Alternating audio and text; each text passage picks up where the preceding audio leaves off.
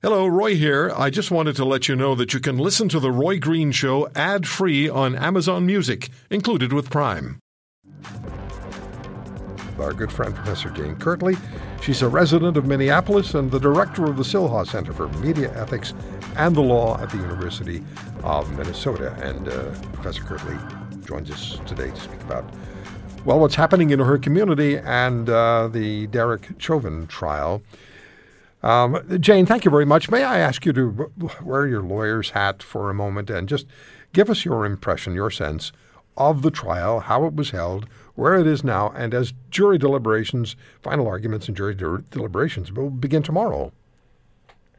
Well, Roy, I guess I would say that uh, what has been so extraordinary about this trial is that it has gone as smoothly as it has.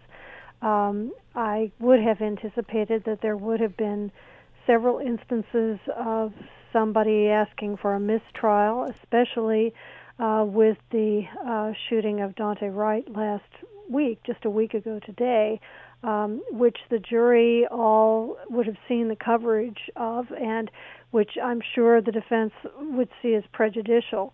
Um, there's um, I, I think the, the trial has gone surprisingly smoothly, and of course, as, as you and I have discussed before, we had the extraordinary experience for us here in Minnesota of having it uh, televised, uh, live stream, available uh, through a variety of platforms, so everybody could watch virtually all of all of it.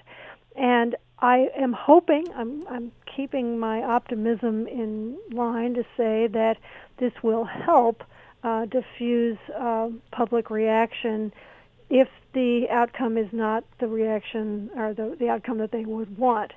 Um, as you said, closing arguments are tomorrow. The jury will then go into deliberations. Um, the trial judge has told them uh, to hope that they will be short, but to prepare for them to be long. So we don't really know how long they'll deliberate. They will be sequestered tomorrow um, after uh, he gives them their final charge, and so we won't be seeing them again until they reach their verdict.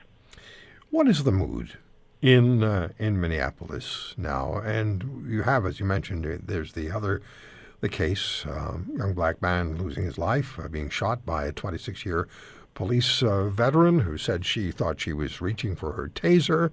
And then she had her sidearm and she shot and killed him. She's now facing manslaughter charges. What what is the mood in Minneapolis and the suburban area?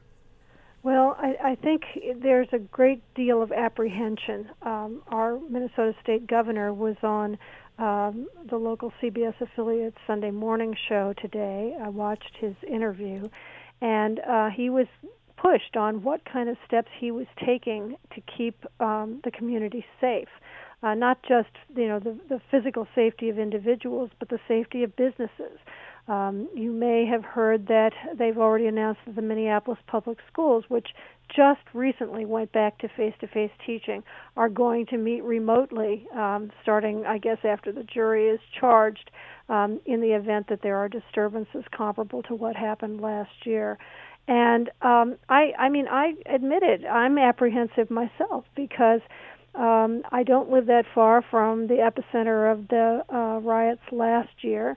I don't know that they're going to happen again. We we haven't had a lot in Minneapolis proper in response to the uh, shooting of Mr. Wright. That's mostly been up in the suburbs, but um, there have been many demonstrations, all peaceful to date, um, in connection with the Chauvin trial. And I know that there are extraordinary security measures that have been put into place to ensure the safety of the jury and witnesses and others um, once the jury does return its verdict. So.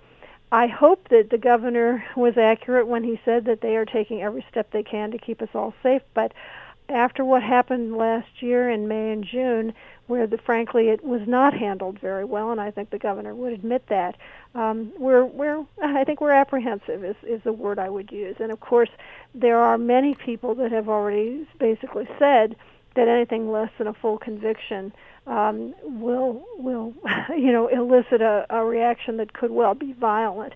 And there's a separate issue, by the way, which is even if they do return a guilty verdict, they will still have some other findings they will have to make about his state of mind and motivations. Which, if they find uh, that he checks those boxes could um, elevate his uh, his sentencing time up to and including life imprisonment, and the judge will have to make that determination as well. And is that done uh, right then and there, or is that spread out over a period of time? It'll probably be sh- very shortly thereafter, but this has been an unusual trial, so I'm not entirely sure that they will do it right away.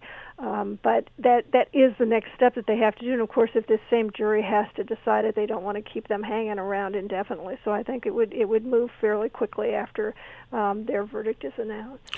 Doesn't the state of Minnesota, if I have this correctly, the state of Minnesota and the city of Minneapolis, very diverse and has a, has a has a um, uh, an understand a history of being seen as a very tolerant society. Uh, do I have that correctly? Well, that's the reputation, although I think for a lot of people, and, and I include myself in this because I'm a transplant here, even though I've lived here for almost 20 years, a lot of people kind of associate that, that kind of thinking and mindset uh, with the era of when Hubert Humphrey, you know, it was first uh, the mayor of Minneapolis and then went on to the Senate and, and ultimately, you know, sought the, the presidency of the United States and was vice president as well.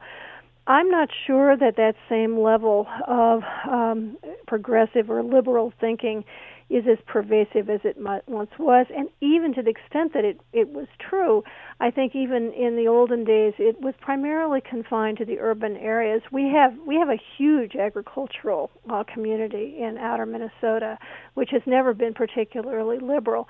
But I would add to that that I think you know the the the great divide that we've seen in this country in the last 15 years or so. Minnesota has in no way been been exempted from that, unfortunately, and so we have pockets of people throughout this state who think that their concerns are not being uh, given enough attention. They are angry, they're resentful, and many of them voted um, for President Trump. And um, you know they're they're they're not happy and i think when you combine that with the fact that we have people of color who believe that they have been systematically discriminated against over the years and there is some evidence of that. Um, there was an expose that was done here um, some months ago about the redlining practices in the in the twin cities going back to the turn of the last century. And and many covenants in residential housing still exclude people from color. They're not enforceable anymore of, of course, but I think they they put you know they put paid to the idea that this has always been a really liberal, diverse place that welcomes everybody. That's just not entirely true. Well, I remember our conversation. Uh, I think it was the morning after the worst night of rioting, where you were on the air with me, came on the air, and I uh, I was very worried about you and and uh, because you've uh, you've become a friend over the years, and uh, so please be safe and. And we'll keep, you know, from our distance, we'll watch very carefully and very closely what's happening because it will be a watershed moment for um, race relations developments in, in the U.S. If you want to hear more, subscribe to The Roy Green Show on Apple Podcasts, Google Podcasts, Spotify, Stitcher, or wherever you find your favorites. And if you like what you hear, leave us a review and tell a friend. I'm Roy Green. Have a great weekend.